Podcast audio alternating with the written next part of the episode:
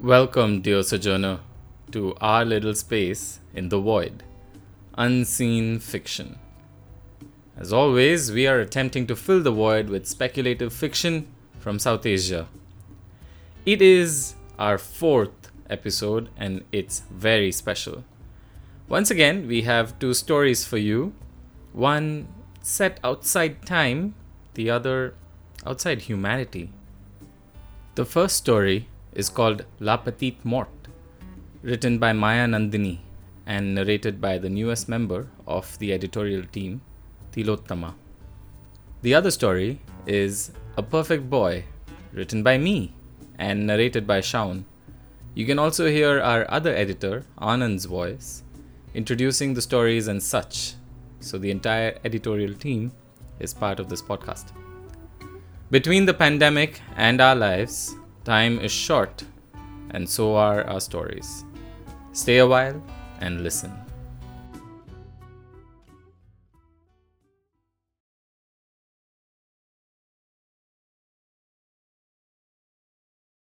Le Petit Mort by Maya. In the unexplored trenches of my mind, time is stuck in a loop. What happens now? She asks, pushing her toes into the blue sheets, caught mid stretch, body arcing in a languid curve. Now, I guess we die. Die? She turns towards me, brows furrowed in confusion. Very briefly, I say. She laughs. I hope it's the French kind. She smiles. The permanent kind can be a downer, I hear. I return her laugh. In the unexplored trenches of my mind, time is recycled. Over and over it goes until its fabric stretches, until it turns transparent. What happens now? She asks, pushing her toes into the black sheets, caught mid stretch, body arcing in a languid curve. Now, I guess we die. Die? Very briefly. She laughs and turns towards me, brows furrowed in confusion.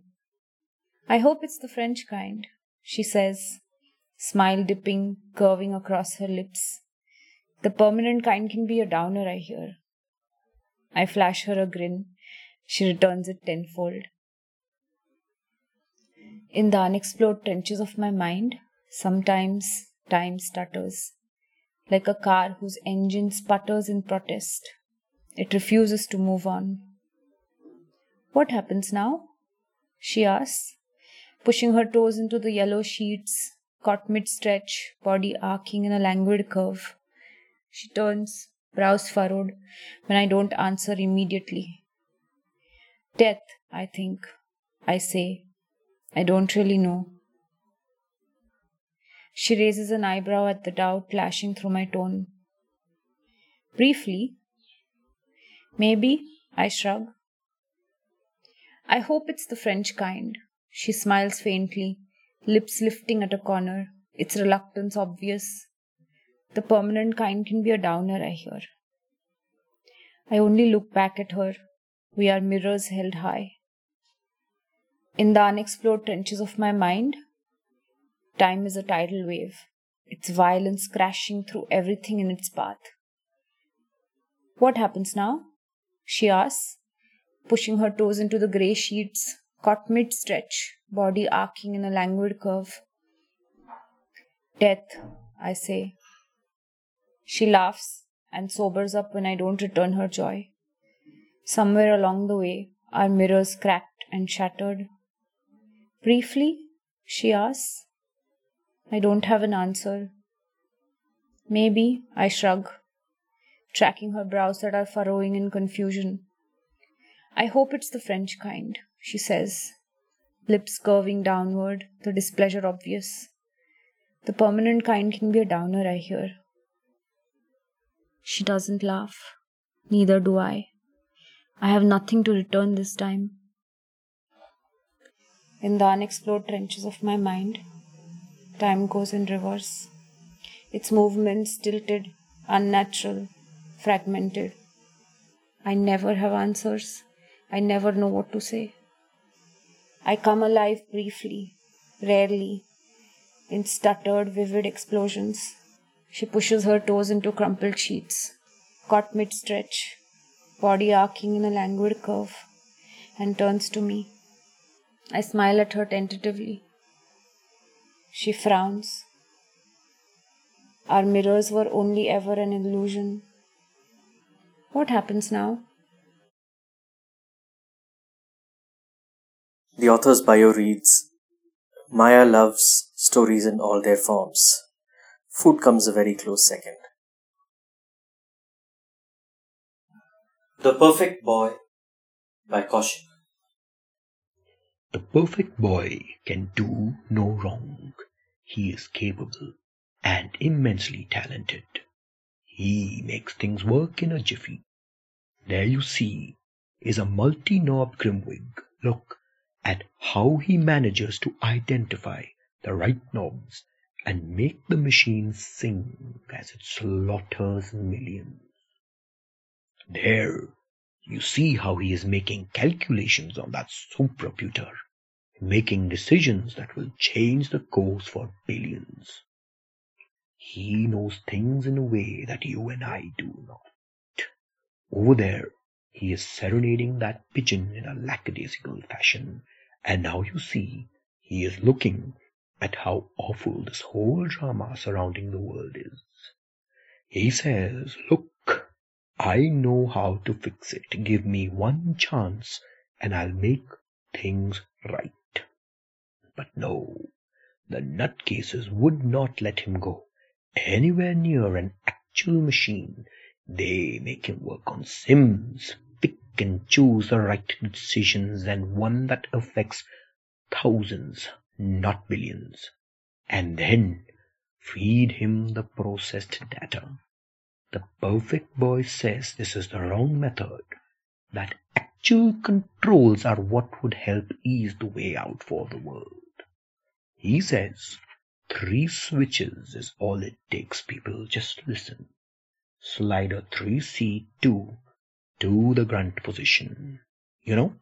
Yes, that one.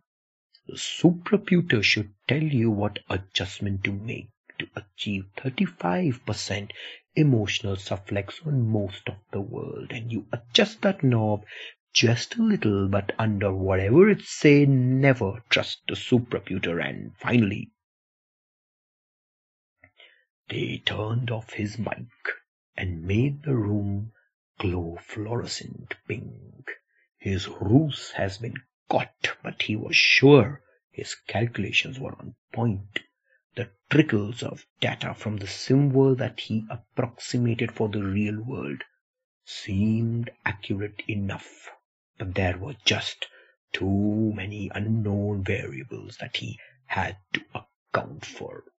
All he needed was one chance to affect worlds outside of knobs and wheels, one chance to use the biggest knob he had in his mind, his voice. A voice booms for him to see. Speaking of hard reset world, he pouts, but he starts thinking of another scenario. Just one more time when they are willing to listen to him, and just one more time when he can calculate the world back again from the trickles of data. He will do it. He will perform the hard reset. The author's bio reads Kaushik is a dilettante.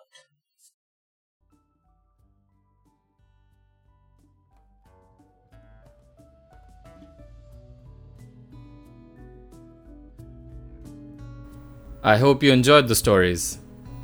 This episode's music is Bossa Noir for Nights by Stefan Kartenberg. Twice a month, Unseen Fiction brings you speculative flash fiction crafted in South Asia. You can subscribe here or follow us on Twitter at UnseenFic for updates. That's Unseen FIC. We are currently accepting stories. If you would like to get in touch about collaboration, narration, sponsorship, or feedback, you can DM us on Twitter or email unseenfic at gmail.com. See you next time.